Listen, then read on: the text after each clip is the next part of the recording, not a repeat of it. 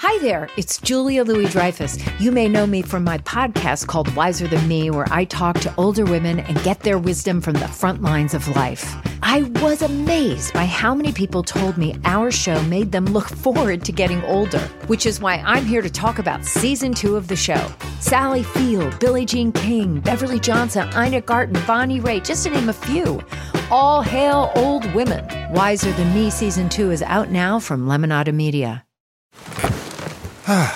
The comfort of your favorite seat is now your comfy car selling command center, thanks to Carvana. It doesn't get any better than this. Your favorite seat's the best spot in the house. Make it even better by entering your license plate or VIN and getting a real offer in minutes. There really is no place like home. And speaking of home, Carvana will pick up your car from yours after you finalize your offer.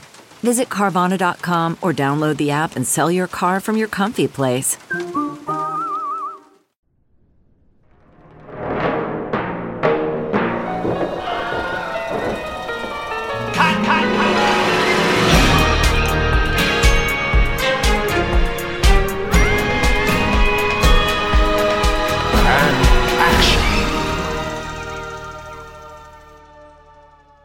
Hello, and welcome back to What Went Wrong, your favorite podcast about movies, flops, blockbusters, everything in between. Uh, and a special little plug for all of our Patreon subscribers. If you are on Patreon, you can actually see our faces because this is a video episode. So, for all you losers that didn't pay for Patreon yet, you don't get to find out that Chris is naked. You don't. But you're not seeing all of it because it's just from the chest up. But you're seeing the good parts. And talking about good parts, subscribe to Patreon to hear this month's Ripped from the Headlines episode where Lizzie and I chat about the state of the indie film market. It's rocky. And we talk about how it's changing for low budget productions. There are some silver linings. So check that out. So this week, we are talking about our very first wholesome, colorful, drama free animated film. We've not Is this covered, really our first animated film? Yeah, we've not covered any animated films yet. Um, although our stories are often filled with seemingly cartoon characters, but we are diving into the world of Walt Disney animation. And uh, when I said that it's actually wholesome, colorful, and drama free, what I mean is that it is terrifyingly stressful and completely overwhelming and that is the actual world of animation. This week's film is The Emperor's New Groove. Lizzie, I'm guessing you saw this movie as a child? No, I have never seen this. I don't know why, but I think my mom had like a real aversion to this movie or the idea of hmm. this movie. So sh- we never watched it, even though I remember friends like quoting parts of it. There were there were sections of this that I remember little kids just like repeating all the time, and I had no idea what the joke was. So that's why I wasn't cool. Well, you weren't, and now you're not because you saw it when you're too old. But yeah. for those of you who have not yet seen the film, here is the IMDb logline Emperor Kuzco, played by David Spade, mm-hmm. is turned into a llama by his ex administrator, Yzma, played by the wonderful Eartha Kitt, and now must regain his throne with the help of Pacha, voiced by John Goodman, a gentle llama herder. Uh, the Emperor's New Groove was produced by Walt Disney Feature Animation. It was released in 2000 by Walt Disney Pictures. It was the studio's 40th animated film. It was directed by Mark Dindal, written by David Reynolds, with a story by Dindal and Chris Williams, and starred David Spade, as I mentioned, John Goodman, Eartha Kitt, and Patrick Warburton yes. as Kronk, the My favorite. Uh, best character in the whole movie. Yeah. The story was loosely inspired by ancient Peruvian culture, the Incan culture. Very and it loose. Is set, very loose. Uh, we'll get into that. And it's set in a fictionalized Incan empire. Now, the Emperor's New Groove will be the first in a series of animated films that we're going to discuss during this podcast, and hopefully it will give you guys a glimpse into how Disney, Pixar, Laika, DreamWorks, and the like go through hell to bring you the polished, buoyant films that you love year in and year out. So, without further ado, let's learn how Disney broke Sting's brain.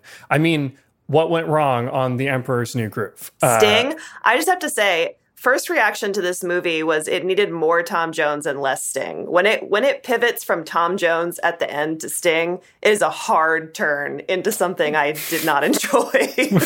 well, that happens for a very specific reason that okay. we'll get into. Uh, so, to understand this movie and its eventual troubles, it's important to know the extent of the renaissance that Disney was experiencing in the mid 1990s. This period was literally called the Disney Renaissance, and it was a 10 year stretch that st- uh, started in 1989 and went until 1999. And this res- resuscitated Disney's ailing reputation following a number of flops and misfires in the 70s and 80s. And it brought them back to kind of that golden era of animation that they had started. This has got to be Jeffrey Katzenberg, right? Yeah, well, it started with Katzenberg. Yes, um, he left in 1994, and that uh, right. actually r- relates to this movie. So Disney had been in a slump in the 80s. It had been worsened by the departure of their longtime animator Don Bluth, who left to start a rival production company, and he started kicking their butts with An American Tail, a movie that oh. I loved, which beat out um, The Great Mouse Detective, which was Disney's mouse based movie. Uh, Never heard at, of that. Oh, it's good. It's good. It's also good um, at the box office. And at the same time, internationally, uh, Hayao Miyazaki and his Japanese productions uh, with Studio Ghibli were starting to make waves internationally. So Disney had competition at home and abroad. But their fortunes changed in 1989 with do you know which film this is, Lizzie? 89. That's not Little Mermaid, right? It is The Little oh. Mermaid. Very good. Uh, Little Mermaid was a smash hit, and more importantly, it beat out Don Bluth's All Dogs Go to Heaven, uh, both critically and commercially. It became the highest grossing animated film to date. It won two Oscars Best Song for Kiss the Girl. So good. Great song. uh, and Best Original Score. Disney then ripped off a run of hits like the animation industry had never seen before. So it was followed up with Beauty and the Beast in 1991. It was the first animated film to be nominated for Best Picture. It broke Little Mermaid's box office records. That was followed in 1992 by Aladdin, which again became the highest grossing animated film of all time and it became the highest grossing film of 1992. It was nominated for five Oscars. Then, of course, The Lion King in right. 1994, which again became the highest grossing animated film of all time and was again the highest grossing film of that year and was nominated for four Oscars. Disney then had a little bit of a mid decade swoon, um, just a little bit of a dip with Pocahontas, The Hunchback of Notre Dame, and Hercules none of which were quite as well received. Uh, but Disney finished out strong with Mulan and Tarzan. Tarzan mm-hmm. became Disney's most successful film since The Lion King. Interesting. I would not have thought that that would have been the one that broke out of all those. Also, that's like the era that I think that was like our Disney era where I was yes. conscious and going to see these movies and everything. So mid to late '90s, yeah, absolutely, late '90s, really. Uh, Lion King, I didn't see in theaters. I think uh, Pocahontas was the first Disney movie I saw in theaters, uh, animated Disney film. So speaking of the Lion King. It was directed by Roger Allers. Uh, Roger Allers had been a longtime animator at Disney, and he was trying to figure out what he wanted to do next. And he had just made their most successful film Wait, ever. I'm sorry. Chris can see my face right now because I'm confused. I am a fan of The Real Housewives of Beverly Hills, and I mm-hmm. thought that Crystal Kung Minkoff's husband was the director of The Lion King. We'll get in. They, it had two directors and Minkoff was kind of the second director with Roger Allers. So if wow. you look it up, they're both they're listed, and that's not unusual for an animated film. Disney would often put two directors on a project because it's such an unwieldy experience. And, he really uh, rides that Lion King train, as he should. It's an amazing movie, and they did a great job, and they were both very responsible for it. But we're going to focus on Allers because he ended up not getting the directing credit, but directing the first edition of The Emperor's New Groove. Okay. So Disney had been given a mandate to try to set upcoming films in other cultures. There was some criticism at the time that their films had become formulaic and they seemed to be afraid of that. And so Allers went in to meet with Tom Schumacher. He's going to come up again. Uh, he was the executive VP for Walt Disney Feature Animation at the time. Sorry, so they cast all white people as the Peruvian people. Well, yeah, we're we're gonna they set in other cultures. They're not actually featuring the people of other cultures. Okay. So they, uh, Allers was in Tom Schumacher's office. There were a few photos on the wall. One of them was of Machu Picchu, and he decided he wanted to do something around Incan culture. And so the story that came to him came in three parts, and only one of these will really seem relevant to the final film. Uh, two of the parts were derivative, one original. First, he was fascinated by the Incan creation myth of Viracocha. I'm probably butcher- butchering that pronunciation, but that is the story of a god who brings light to the world by throwing a rope around a star and bringing it to Earth, a la Jimmy Stewart. And second, he liked the idea of adapting Prisoner of Zenda, a story about a prince and his cousin who are lookalikes that switch places, uh, published in 1894 by Anthony Hope. It's very similar to the Mark Twain novel, The Prince and the Pauper, mm-hmm. where the mm-hmm. prince switches places with someone who looks like him. And third, he had come up with this character of Yzma, a high priestess who wants to take over the kingdom and regain her youth. And that's obviously the element that yeah. carries through to the final film that you watched. According to Disney insider Jim Hill, who may or may not be a reliable source, but seems to know what he's talking about as he's been writing about Disney for a long time on his blog. There was doubt within Disney animation offices as to whether or not this story was too familiar to modern audiences, a claim that I find interesting because uh, all they've ever done is adaptations of pre-existing works and characters. Yeah, famously, The Lion King is Hamlet. Um, yeah, there's many other examples. What's funny is Disney claims that The Lion King was their first original animated feature, even though it's just Hamlet. It's like aggressively Hamlet. Yeah, but what is true is that by this point, Allers had achieved kind of a mythic status at Disney because he had saved The Lion King, which had mm. undergone a multi year arduous development and rewrite process. And it had apparently the most story problems of any Disney film since Pinocchio, which was made in the 40s. And then, it, of course, it emerged to become their most successful film ever. So yeah, he took great chicken shit and turned it into chicken salad or chicken gold, okay. as they say. Uh, we'll be covering The Lion King on a later episode. I'm not going to go into the details. So the studio was confident that Allers could turn this into a hit, and the story was not called The Emperor's New Groove. It was called Kingdom of the Sun. Okay. Which made more sense based on the original story, which I will yeah. pitch to you now. This okay. was the original story as I've been able to piece together. Manco, a handsome, greedy, and selfish prince, is bored with his life in the palace. One day he meets it might have been Pancho, it might have been Pacha. We'll say Pacha, a llama herder who is his exact doppelganger. Manco convinces Pacha to trade places with him for a day. He wants to parent trap, I guess. Yeah, yeah. Unfortunately, the swap was witnessed by the evil court sorceress Yzma, who then turns Manco, after he swapped places, into a llama she then blackmails Pacha into silence, saying that if he reveals he's not the prince, he'll be beheaded.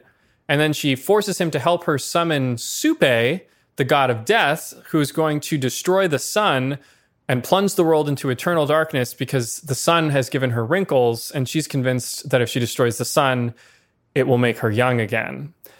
Meanwhile, Pacha falls in love with the princess, the emperor's fiancée, Nina, who thinks he's still the emperor and has become a better man. And also, meanwhile, the emperor, who is now a llama, learns humility and falls in love with a female llama herder. I thought you were going to say la- a female llama. yeah, like, a llama. took a turn. the emperor llama and his llama herder lover work together to foil the witch's plans, and the movie climaxes with Pacha lassoing the sun, like the Viracocha story, pulling it back to Earth bringing lightness back to the world, defeating Supe, the end. So that's a, lot. a lot. It's a lot. Yeah. It's a lot of movie. And it's sweeping and cinematic and somewhat serious. It's yeah. it's thematic. It's like The Lion King, and it is very much not the quippy, sarcastic, slapsticky final film that we as audiences got to see. Uh, now, many of the elements that made it into the final film were in place under Allers. David Spade was cast as Manco. It's very similar to the Kuzco character, but he was not the lead. Pacha was considered the protagonist. Hmm. Uh, Eartha Kitt was obviously perfectly slated to play Yzma. Yes. Although apparently Michael Eisner, the CEO of Disney at the time, pushed for Barbra Streisand. And they went so far as meeting with her, but then they cast Eartha Kitt. I mean, um, I don't like. Could Babs do this? Sure, she's terrifying, but Eartha Kitt was way more fun. could you give our audience, Lizzie, just like a little bit of Earth, like who Eartha Kitt is? Uh, I'm not going to be able to get a ton right off the top of my head. She's well, first of all, she's an amazing singer. She has a very yeah. distinctive voice, which you obviously will hear when you watch this movie. If you've ever heard, um, I think "Smoke Gets in Your Eyes" is a famous mm-hmm. Eartha Kitt song, I believe. But she also was Catwoman um, mm-hmm. Not the, the, first Catwoman, right? But no. she was an early one. She was an early Catwoman. She, I can't remember if she was the first. I think she was the second. And actually, I think was, that's right. After Julie Newmar. Yeah, my understanding, it's really horrible. But they didn't want Catwoman and Batman to seem like they could ever have a romantic interest because she was a villain, and so they cast an African American woman because then they thought, oh, no white man would fall in love with her, which is awful. But she was incredible, and she's a unique Very talent, fun. a triple threat dancer, actress, uh, singer. Yeah, and so she's remarkable. She's great in this. She's role. wonderful. She's an icon. Uh, go look her up. She's also like super, super hot, um, and just clearly having a blast in this. So yes. I, I love Eartha Kitt. Absolutely. CarMax is putting peace of mind back in car shopping by putting you in the driver's seat to find a ride that's right for you. Because at CarMax, we believe you shouldn't just settle for a car, you should love your car.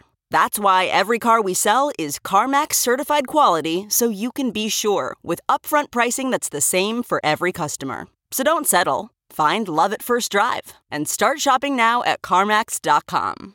CarMax, the way car buying should be. This episode is brought to you by Philo. Do you love TV? Do you love saving money? Then Philo is your solution. Philo has shows, movies, and live TV for just $25 a month. You can even try it for free with their seven day free trial. No contracts, no commitments, no hassles, just a better way to watch TV. Never miss a minute of shows like the hit docuseries Where is Wendy Williams or classics such as Friends. If you can't get enough TV, then there's no better way to watch. Philo has more than 70 channels like BET, MTV, and AMC. And the best part, you can try it yourself with their seven-day free trial. Sign up today at philo.tv slash poppods. That's p-h-i-l-o dot tv p-o-p-p-o-d-s to get 50% off your first month. so, uh, go to Streisand. They didn't go to her. That we just did a quick rewind. It's on video. Uh, the role of Pacha went to the then relatively unknown, not John Goodman. And give me a hint. Never... Give me a hint. Give me a hint. I'm so bad at these games, but I want to play. He'd just been in Wes Anderson's first movie. Well, not Jason Schwartzman. That makes no sense. That was Wes Anderson's second movie. Well, what's Wes Anderson's first movie? Bottle Rocket. Owen Wilson.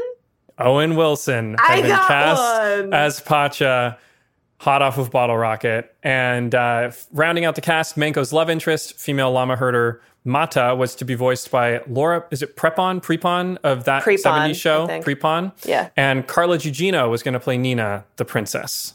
Okay. And that rounded out the cast. Uh, so Mark Dindal, who had just directed Cats Don't Dance, an animated film from Warner Brothers that I've never seen. Nope, that's was, not a movie. it, it's a real movie, apparently. He was brought in uh, a couple years into the development process to co-direct under Roger Allers, which, as I mentioned, that's normal for Disney to have a couple of directors on these movies. Randy Fulmer became the producer, master animator Andreas Deja, who famously has d- had done a number of Disney villains, including Gaston from Beauty mm. and the mm. Beast, Jafar from Aladdin, and Scar from The Lion King, was brought in to do his first female villain, Yzma. And did he do? Did he do? Um, is it Kronk as well? Because there's he some... did not do Kronk. There was oh. a different animator that was assigned to Kronk. Interesting, because Kronk is very Gaston-y, uh, although he is sharper in in places. But yeah, there was a big discussion around the size of Kronk's chin in in their oh. development phase, and I'm glad they went as big as they did. I think yes. it's super fun. Later down the line, Allers would bring in the post police Sting to provide the original music for the movie, just like Elton John had done for The Lion King. Sting is not Elton John. Listen, he's uh, Sting's super great. talented. He's great. Sting's great. He's very talented. He's wonderful. But like this feels like a Spider-Man turn off the dark situation where they hire U2 to do a Broadway musical. Like Sting plus like Disney musical. I don't know if it really makes sense. Well, I would say this. On paper, this is a dream team. Great voice cast, great directors, great animators, a great musician, and the biggest, best animation studio in the world backing them. So the question becomes what the hell went wrong? Because the movie I just described is completely Nothing different like than the movie yeah. that you saw. And that's a complicated question, but it starts with the way that animated films are made, which is iteratively. To explain, I'd like to play a clip from Michael Arndt who is the screenwriter of Little Miss Sunshine, Toy mm-hmm. Story 3, and The Force Awakens. Here is Michael Arndt describing how Pixar movies were made throughout the 90s and all the way until he did Toy Story 3. This is not going to be identical to the way that Disney movies are made, but it's very similar. So what happens at Pixar is step one is you write the script and you do a couple of drafts just to get the basics of the story into place. But then pretty quickly, step two is that script gets turned into what's called a set of reels, which is a very rough version of the movie using hand-drawn sketches and temp music and temp dialogue. And when the first set of reels is finished, step three is you go into the main theater at Pixar and you screen it for the so-called brain trust of Pixar writers and directors. And then you go into a conference room called West Side One and you have your story meeting. Step four. And for me, those story meetings were just incredibly great because at their best, they're like this total creative free for all where like everybody is helping you out. And some of the smartest storytellers on the planet are just sitting around and telling you how to make your story better. So you have your story meeting and you get all these ideas about what's working in your story, what's not working. And then you have to go back to your office and write a new draft. And then the artists and the editors turn that new draft into a new set of reels, and the process repeats itself. You do draft, reels, meeting, draft, reels, meeting. So the stories at Pixar are like cathedrals. They're really the expression of a whole community rather than just a single individual. Okay, so with Toy Story 3, we made seven sets of reels, which means we basically made the entire film from start to finish seven times before it went to final animation. Wow. So that's not unusual. That's a pretty normal number uh, for a Pixar movie to go through.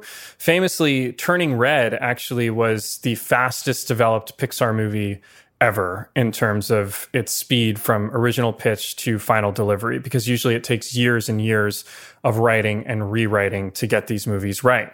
And if you'd like to hear more, you can go to Michael Arndt, A R N D T, check out his YouTube channel where he just so generously walks you through everything that they did wrong on Toy Story 3. And you can see the original reels for earlier versions of the movie. Oh, it's cool.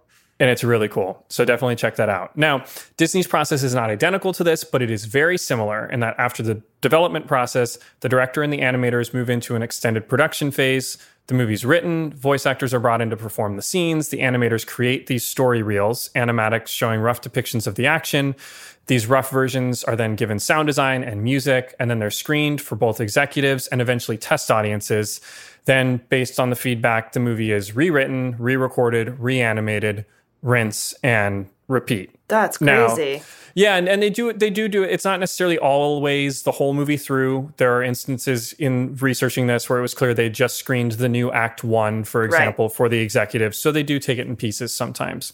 Now, Michael Arndt describes the story meetings after the screenings very lovingly. However, Rob Minkoff, the co-director of Lion King, uh, famously described the screening process as quote, as if someone chops off your hands in front of a crowd, then pulls your pants down, and you're forced to stand there with bleeding stumps, unable to pull your pants up, which I did think was. I already liked funny. him from Real Housewives I, of Beverly Hills, and now I like him more. He's, he's very nice to his wife. and he's just a very straightforward guy, it seems yeah. like. So, to be clear, these movies aren't good at first. Uh, the, the, the first, second, third, sixth time you watch them through, they might not be working. There's a book by Ed Catmull, uh, one of the founders of Pixar, called Creativity Inc., that mm, talks about the yeah. nitty gritty of Pixar's process. You can learn more there. The point is, it's not unusual for a project to start out in a very rough place. But the hope is that by the fourth, fifth, sixth iteration, you feel like you're getting traction and moving in the right direction.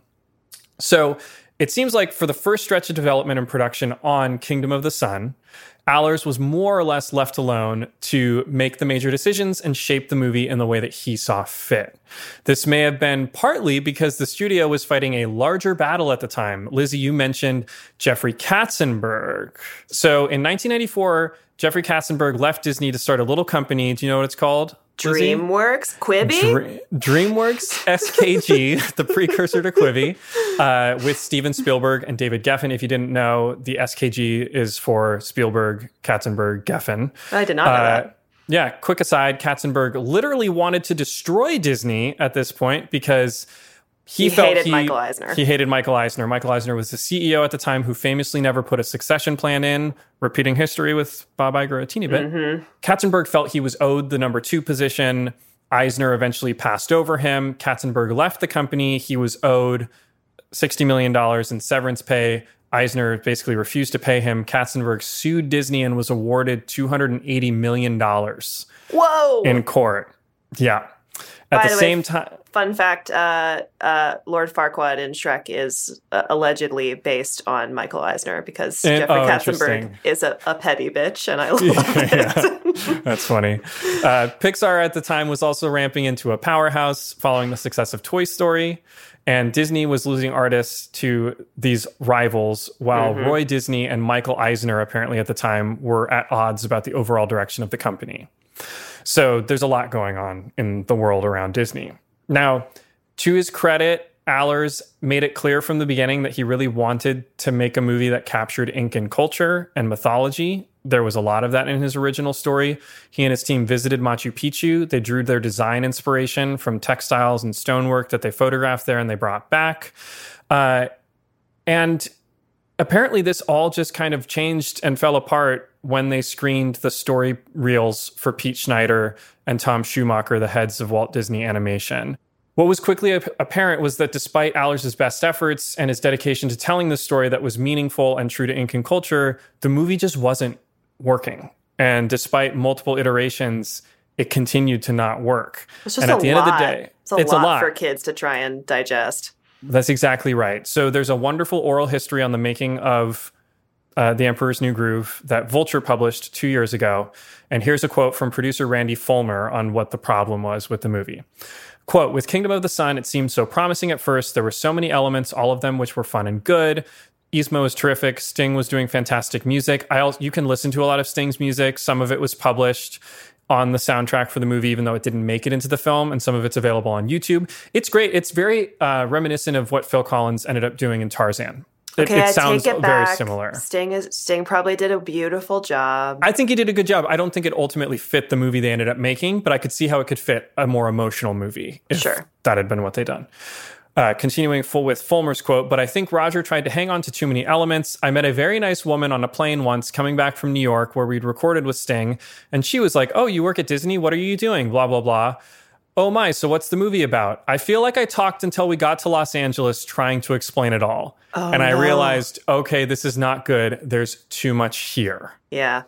And the craziest thing, Lizzie, I've buried the lead, is that all of this was captured on camera because Trudy Styler, Sting's wife, has been directing a documentary about the making of this movie the entire time since they brought him on.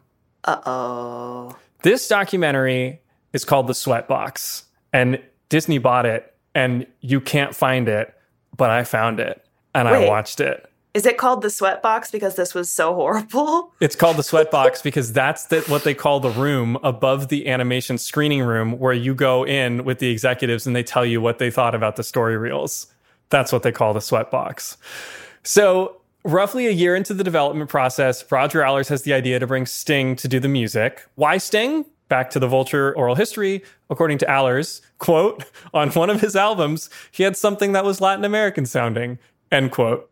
Trudy Styler approached Disney and said, Can I make a documentary about my husband making this soundtrack for the movie? And Disney animation executive Tom Schumacher was terrified that st- because these, this animation process takes so long that he was like, Oh my God, he's going to leave the project before we finish. And so he told her, Sure, come on in, make this documentary, hoping that it would keep Sting along for the entire ride, not ever thinking that the film was going to go through anything disastrous. And oh my God, the footage is amazing. She films in all of these meetings where the executives are tearing the movie apart. She's recording with the director after the fact. I mean, she gets everything. And I don't know how Disney gave her this access, but after premiering at uh, I think it was the Tribeca Film Festival. Uh, Disney quickly bought the rights and, and vaulted it. So I, I don't know if they're going to release it at any point. It's been in the vault for 20 years. You can you can still find it on YouTube uh, if you search. Trudy really done leaked it. You know she did that. Yeah, I think she did. uh, now, due to Disney's litigious nature, I'm not going to play any clips from it here, but I will be reading some quotes. Uh, okay. So after this screening with the executives, I couldn't figure out exactly which screening this was. Uh, the team assembles, and Tom Schumacher, again, head of Walt Disney Animation, does not mince words when it's describing his experience watching the film. Quote, For me, so much of the movie isn't working. I just don't know who I'm supposed to care about, what I'm watching. The pace seems really, really wa- wacky, like just so leaden, and I'm not having much fun. And again, this is all on camera. He then pivots and says that he's relieved that the two things that are working in the movie are the love song and the llama song. And then you cut wide to reveal that Sting is sitting in the room oh, no. at the table with them. Uh, and it's pretty funny because Sting says that he actually really liked the movie. And they're just like, yeah, we don't we don't care.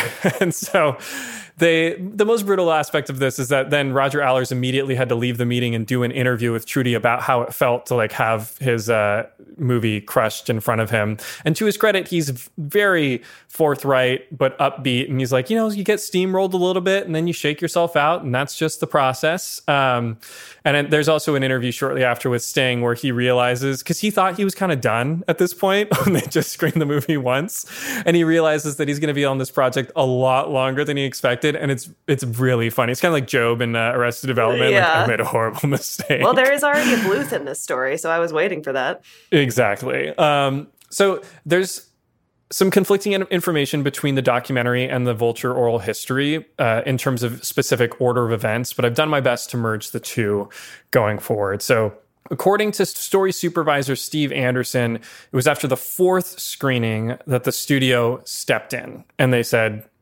We're making a change.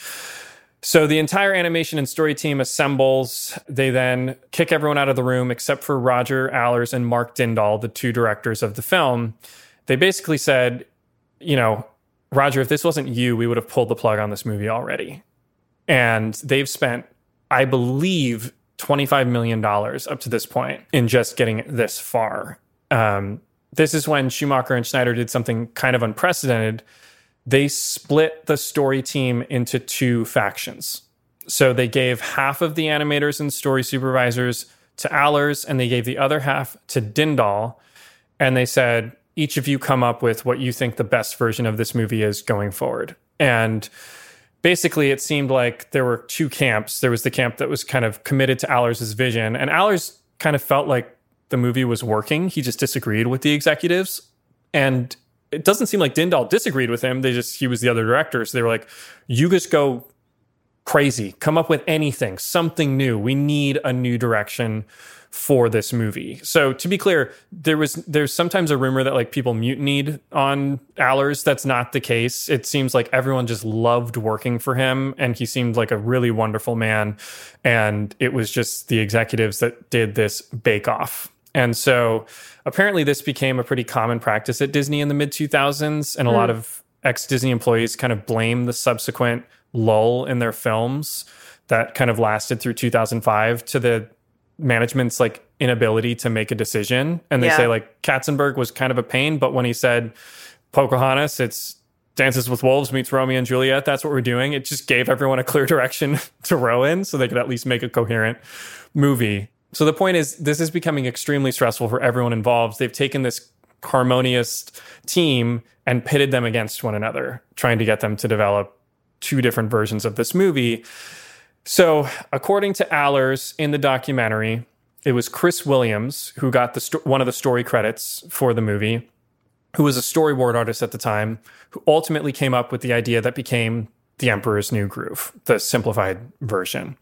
And so basically, after three or four weeks, they had six new outlines for the movie. And there are these rumors that the employees, the rumors are flying through, throughout Walt Disney Animation. Yeah. Here are some quotes from the documentary. Quote, I heard it's set in Jamaica now, and we have to add dreadlocks to all the characters. Next quote, I heard it's set in Nebraska and the llamas are sheep. Next quote I heard Sting backed out because he's too busy with his album.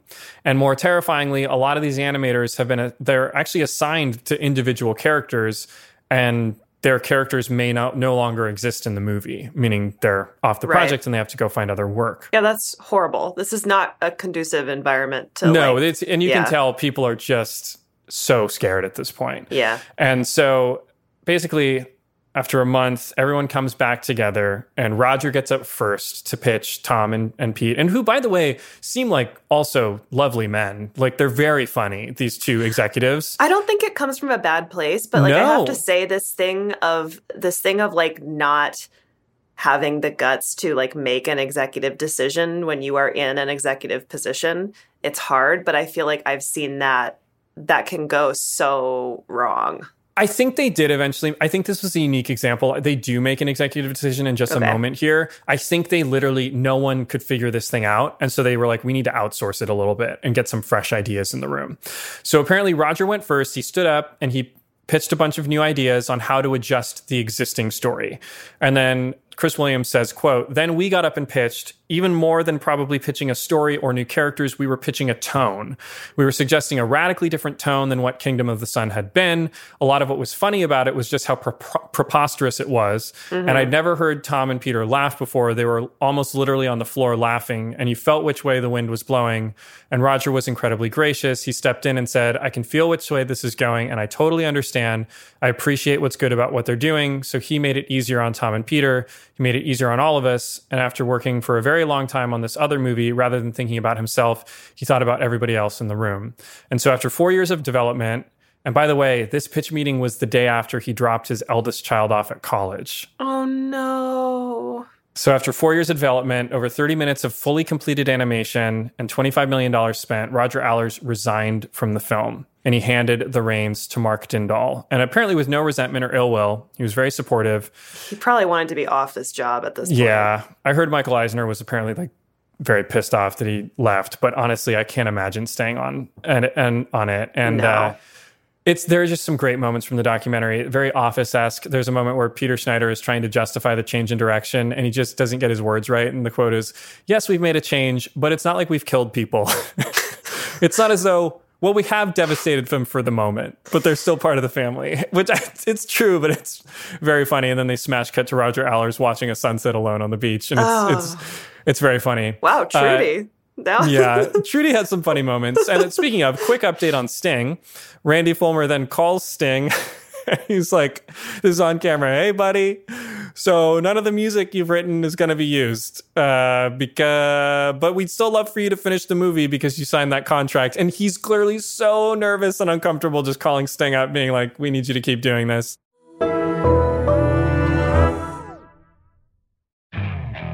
Okay, picture this. It's Friday afternoon when a thought hits you. I can spend another weekend doing the same old whatever, or I can hop into my all new Hyundai Santa Fe and hit the road. With available HTRAC all-wheel drive and three-row seating, my whole family can head deep into the wild. Conquer the weekend in the all-new Hyundai Santa Fe. Visit HyundaiUSA.com or call 562 for more details. Hyundai, there's joy in every journey. Okay, picture this. It's Friday afternoon when a thought hits you. I can spend another weekend doing the same old whatever, or I can hop into my all-new Hyundai Santa Fe and hit the road. With available HTRAC all-wheel drive and three-row seating, my whole family can head deep into the wild. Conquer the weekend in the all-new Hyundai Santa Fe. Visit HyundaiUSA.com or call 562 for more details. Hyundai, there's joy in every journey.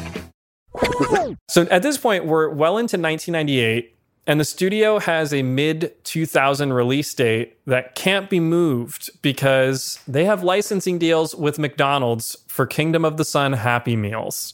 And if they don't deliver a movie and make good on that deal, they're going to pay a hell of a fine for breaking their contract. So they have 18 months to write, animate, mix, master, and deliver a feature film. They did push the release date six months, replacing the original de- release date with Dinosaur. So it was supposed to release kind of like early summer, and then they pushed to release. What the hell is Dinosaur? You know, I don't care. Look Never it up. Mind. It's a 3D animated. It was their first, I think, 3D animated Disney movie. Um, no. It's not great. Uh, so this pushed to December, but still, they have 18 months to write, and voice record, and animate an entire feature film, something you usually do over a period of five years. Yeah. Okay, so now they bring in the heavy hitters. David Reynolds, he would go on to write Finding Nemo.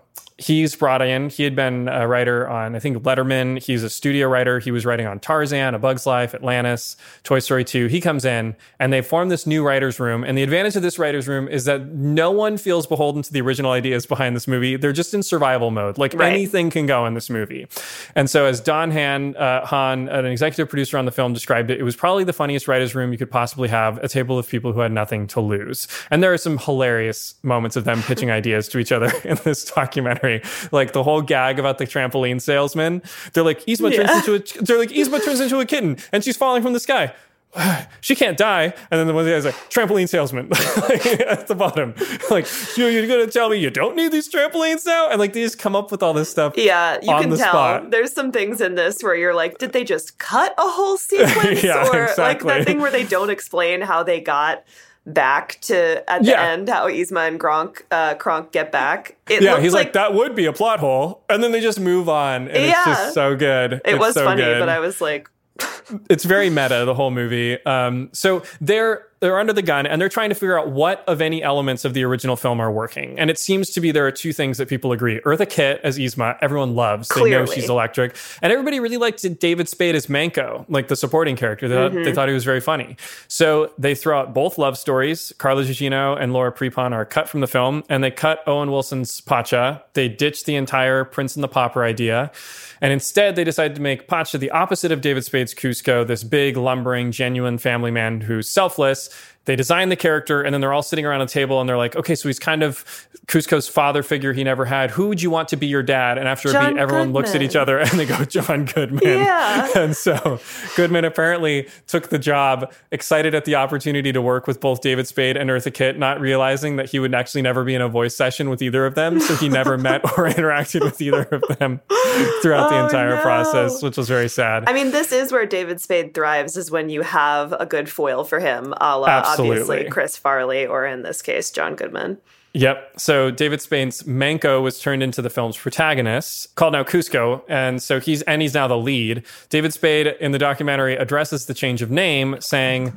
Uh, they changed the name from Manco because, quote, I think it means pussy in Japanese. That's not what bothered them. It means bad movie in Turkish, and they didn't want that. So David Spade was taking this very seriously. I love um, David Spade. it was very funny. They decided to push everything to be as comedic as possible, which meant Yzma's character went from being a more serious classical Disney villain into being like the hyperbolic villain that she is now and apparently like even the decision to like change her lab to call it the secret lab and they like go down in the lab coats and goggles and apparently they were just like can we do this? And they were like, we don't know. So they brought Eartha Kitt in and they started pitching her the sequence. And then she just started reading the dialogue off the bottom of the storyboards. And they're like, oh, this is great. It's going to work perfectly. Like she's, she can, she can make anything work. It's true. Uh, she is so funny.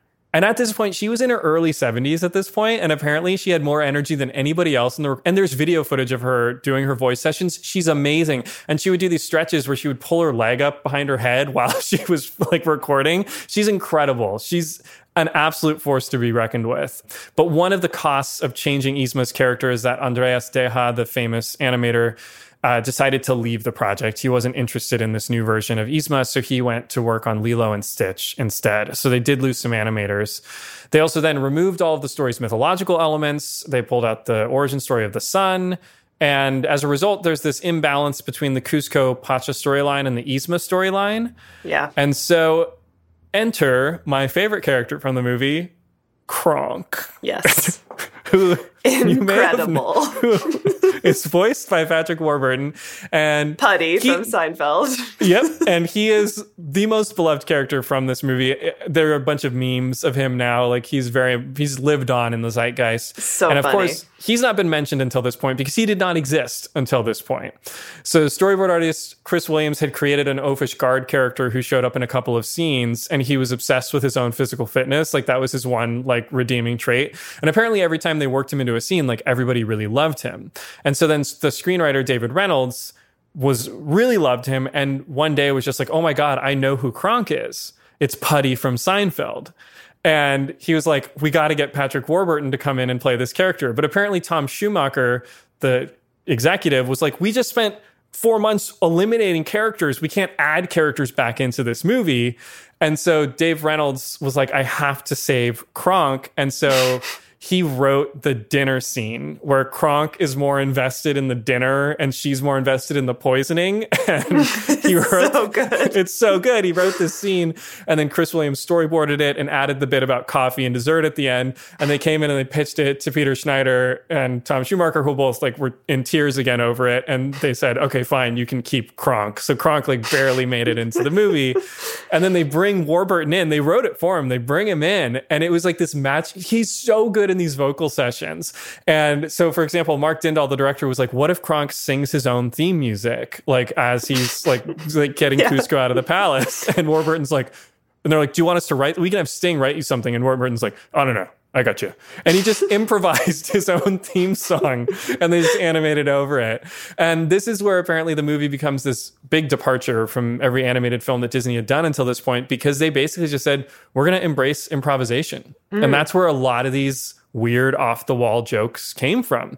They would, Dave Reynolds, who was a writer for a late night TV show, had a microphone that connected to the director Mark Dindal's ear, and he would just pitch him jokes during the vocal sessions obviously david spade would do a lot of yeah. riffing and they said they could not use like 95% yeah, of it I'm because sure. it was either wildly inappropriate or extremely topical and they're like it's a disney film it's timeless like nobody's going to understand this george bush reference that you're like doing right now uh, also I did think this was funny. Apparently, David Spade was very low energy in the booth unless he was being filmed, which they noticed. Like when on days the documentary crew was there, he was high energy, and on days they weren't there, he was really low energy. So they just started setting up a camera that wasn't recording to like be in front of him in the booth so that he thought he was being filmed at all times. So basically, what you can really see in the documentary is that like once everybody started understanding the tone of the movie that they were making, it just started clicking behind the scenes. And so that, you know, I mentioned the trampoline salesman joke. They redesigned the Incan city around Kuzco's personality hence the Las Vegas vibes at the beginning mm-hmm. of the mm-hmm. movie. They're like, what about a Vegas Machu Picchu? And apparently they all simultaneously had the idea to have Tom Jones sing the opening number like a Las Vegas set piece. Which hits you like a slap in the face. I it's when good. that started, I was like, is that Tom Jones? It is. And there's a great footage of him singing it in the studio, and all the execs are like dancing and having a grand old time. Super fun. Uh, according to David Reynolds, Randy Fullmer, producer, came in one day and told them that Disney ESPN was going to cover the World Double Dutch Jump Roping Championships, and Disney wanted to know if they could add Double Dutch into the story. And they were Incredible. like, no problem. Three minutes later, Kronk's double dutching with the kids. Uh, and there were these insane sequences that they animated that never even made it into the movie. So they wanted to give Adam West, who played Batman, obviously, yep. back in the day, a cameo. So there was apparently this whole sequence where Pacha takes Kuzco into his village, tells the villagers that this llama thinks he's the emperor, just go along with it. But one character, Adam West's like weird old man character, actually believes that he's the emperor. And he's like, Kuzco, me and the rebels are going to help you escape. Except it turns out that he's just insane and his army's just a bunch of scarecrows that he like brings into the Why village. did that get cut? That sounds great. yeah, I think it was just for time at a certain point. But apparently the executives are still feeling the heat Tom Schumacher and Pete Schneider are getting a lot of heat from Eisner. And uh, they came into Fullmer's office at one point and they were like, I'm not going to go across the street and tell Eisner that we spent $40 million and don't have anything to show for it. So you better not screw this up, basically. So this all culminates in another screening for Schumacher and Schneider. They show the new Act One to executives and they love it and uh, they say after the meeting that they had extremely low expectations. It's very, very funny. And then, but that they're thrilled with the humor and excited at the direction. So keep going. But uh, there was one person who was not excited about this new direction. Do you have any guesses as to who that was? It's gotta be Sting. It's gotta be Sting. It's uh, gotta be Sting. so St- Sting.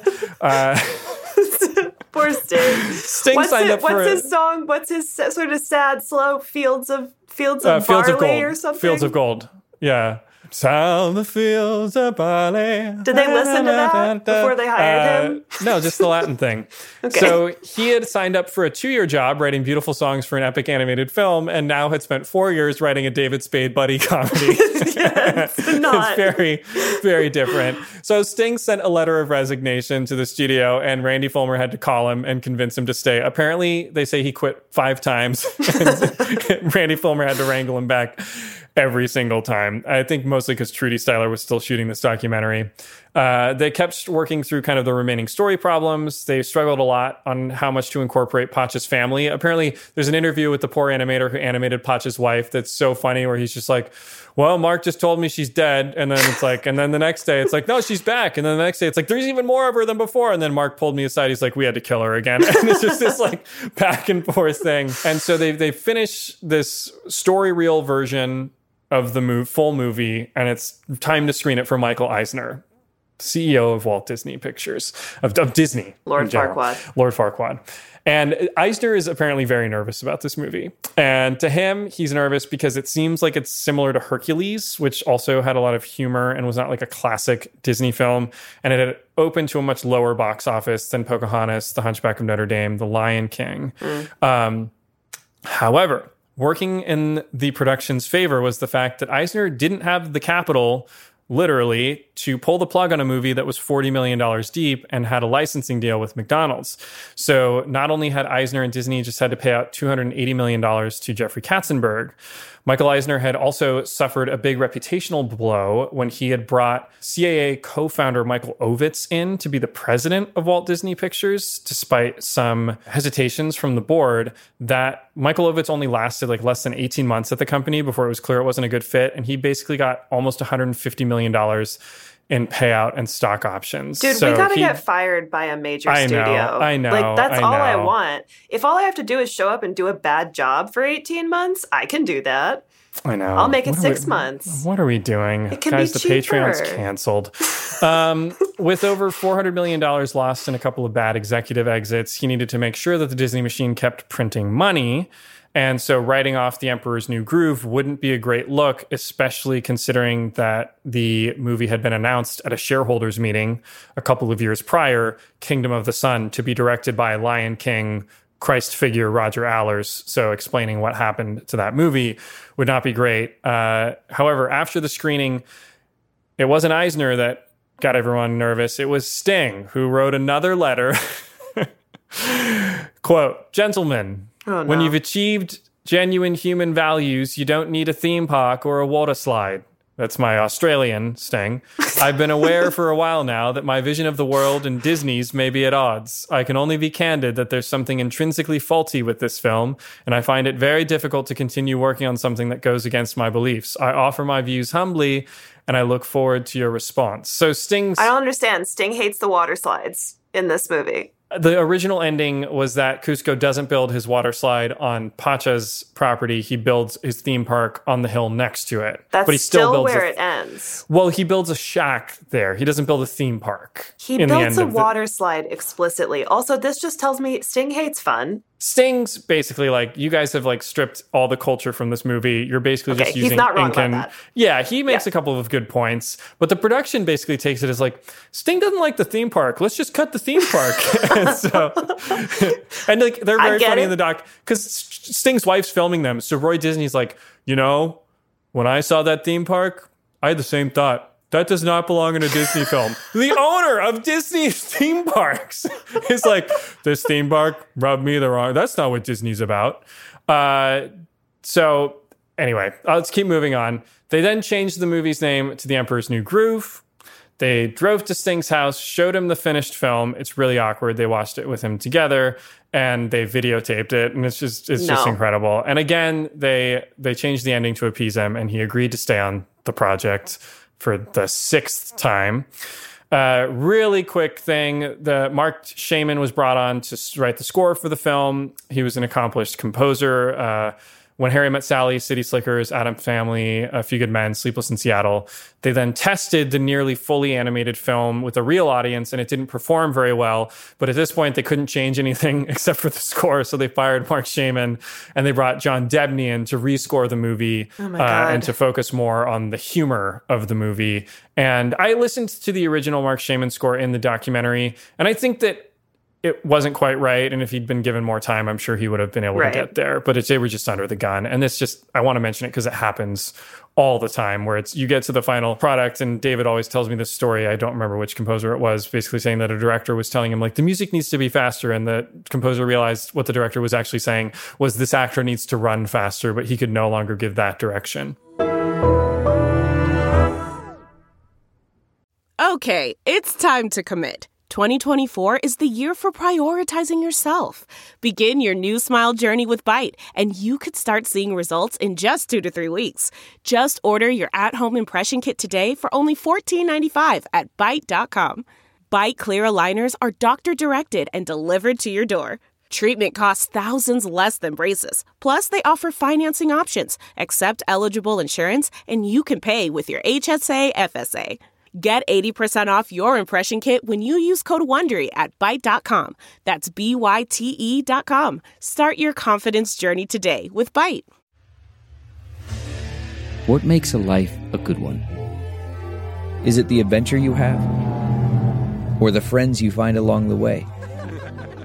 Maybe it's pursuing your passion while striving to protect, defend, and save what you believe in every single day. So, what makes a life a good one? In the Coast Guard, we think it's all of the above and more. But you'll have to find out for yourself. Visit gocoastguard.com to learn more.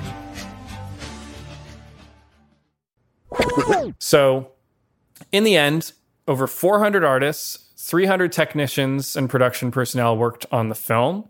There were another 120 cleanup artists, and they would take the animator's first drawings, put paper over it, trace a new cleaner drawing. I mean, they how like how much more is that than a normal animated movie?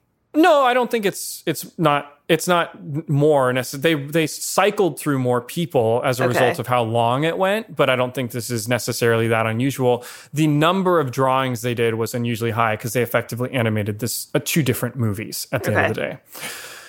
Now, in the end, Disney marketing, the problem was they had this weird, very funny movie and they had no idea how to market it because it doesn't really have any sort of traditional story at this point.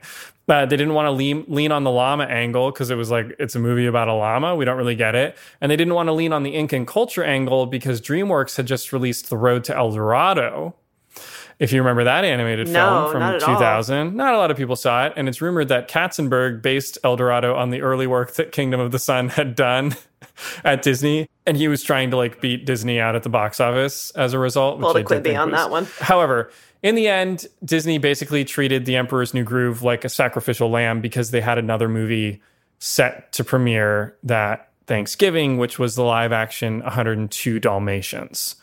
And so they put most of their marketing dollars behind 102 Dalmatians.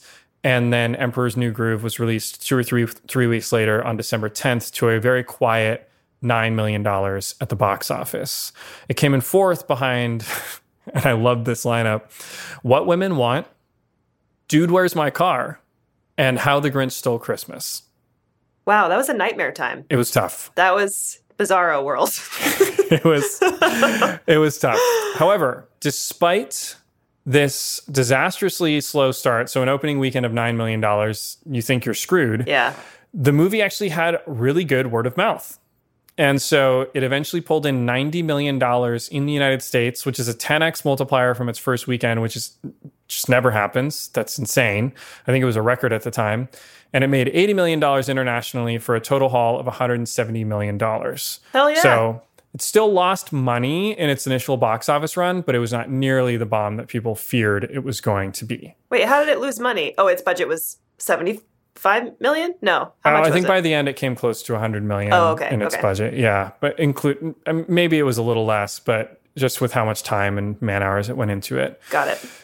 Now, despite positive reviews, overall. 86%, I believe, on Rotten Tomatoes. It was the least successful film that Disney had released since the 1980s, not including Fantasia 2000, which released a few months prior. And a lot of people say that Emperor's New Groove is the movie that heralded the end of the Disney Renaissance. Mm.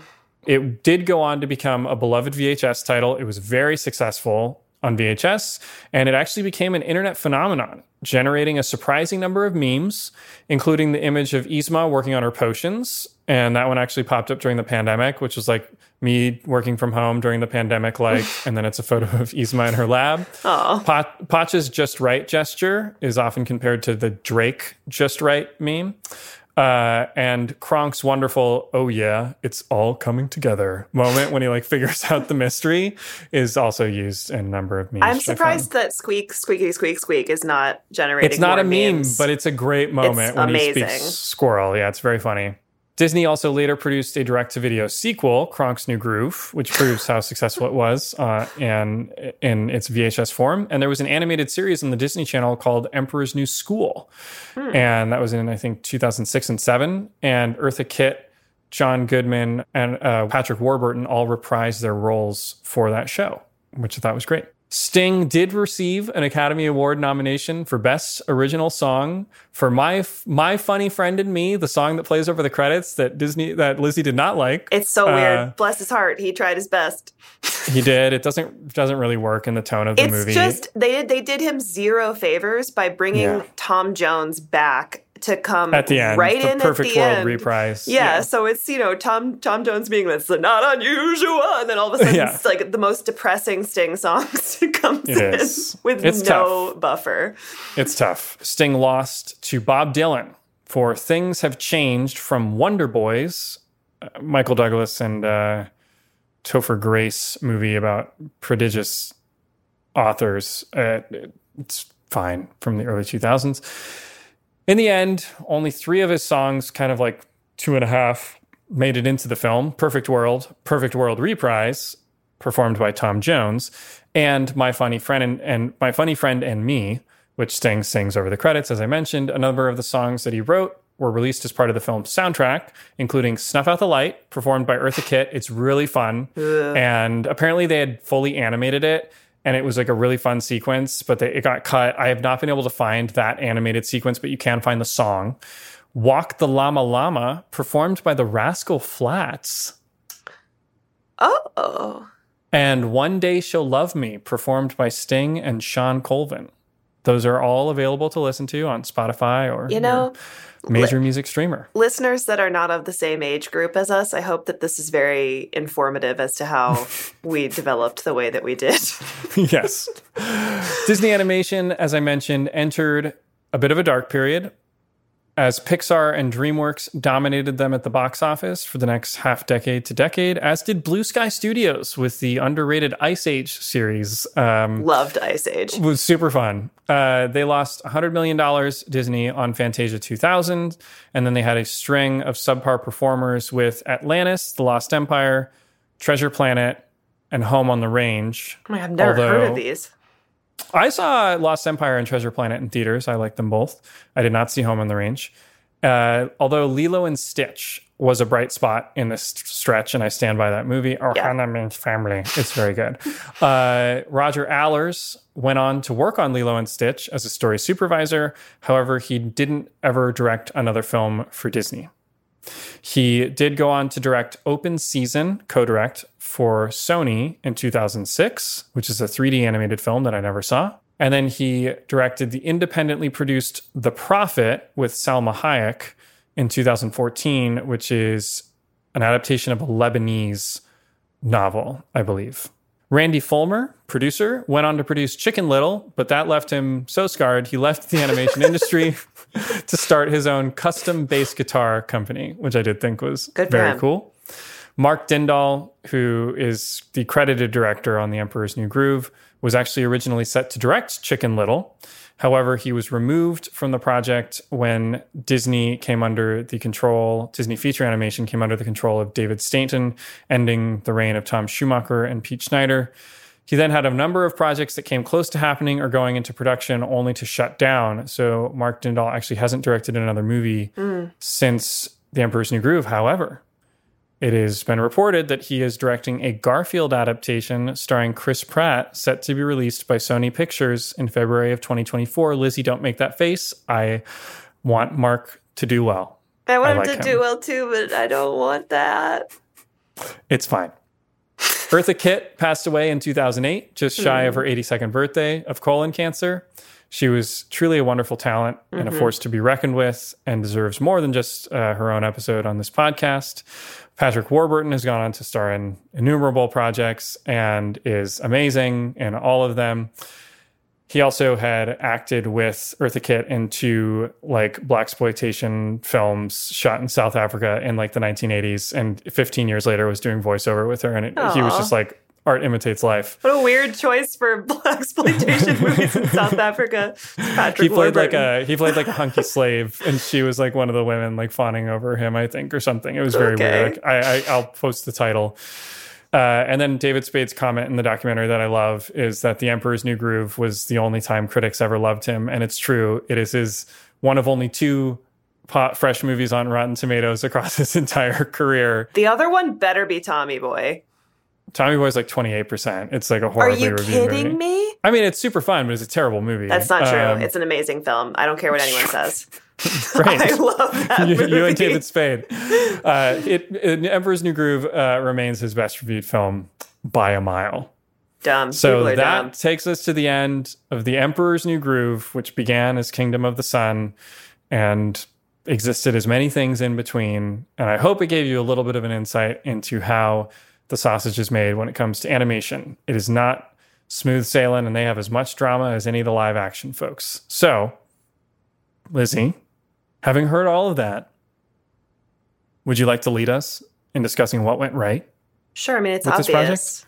It's obvious. Eartha, Eartha Kitt. Kitt. Yeah. Yeah, Eartha Kitt. The second I heard, I mean, I we watched this with David, and literally the first word out of her mouth, I was like, "Is that Eartha Kitt? Like, how yeah. did they get her? How mm-hmm. she's so good. Her voice is so distinctive, and just every scene she was in, she is so funny." And it yeah. was just really fun to get to watch her for a whole movie. I didn't. I'm not gonna lie. The first half of this movie, I was a little. I was pretty bored. I mean, maybe just because like it really is for kids. I think it's because the movie's like doesn't. It's unclear of what it is for a lot of it. You know what I mean? That's true. It, it, it picks up big time when it comes mm-hmm. back to um, Kuzco. It you know.